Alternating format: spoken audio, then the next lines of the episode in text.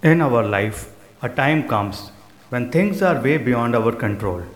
We feel hopeless, and deep inside our mind, we hear a voice that it's the end, it's not going to work, and you start believing that it's all over. Just remember, when you lose control over the things that you can't control or change, remember that God is at work.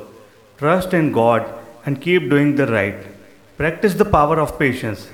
All your problems are going to cease, your sufferings are going to end, and you will get what you deserve, because God only gives us what we deserve, not what we desire.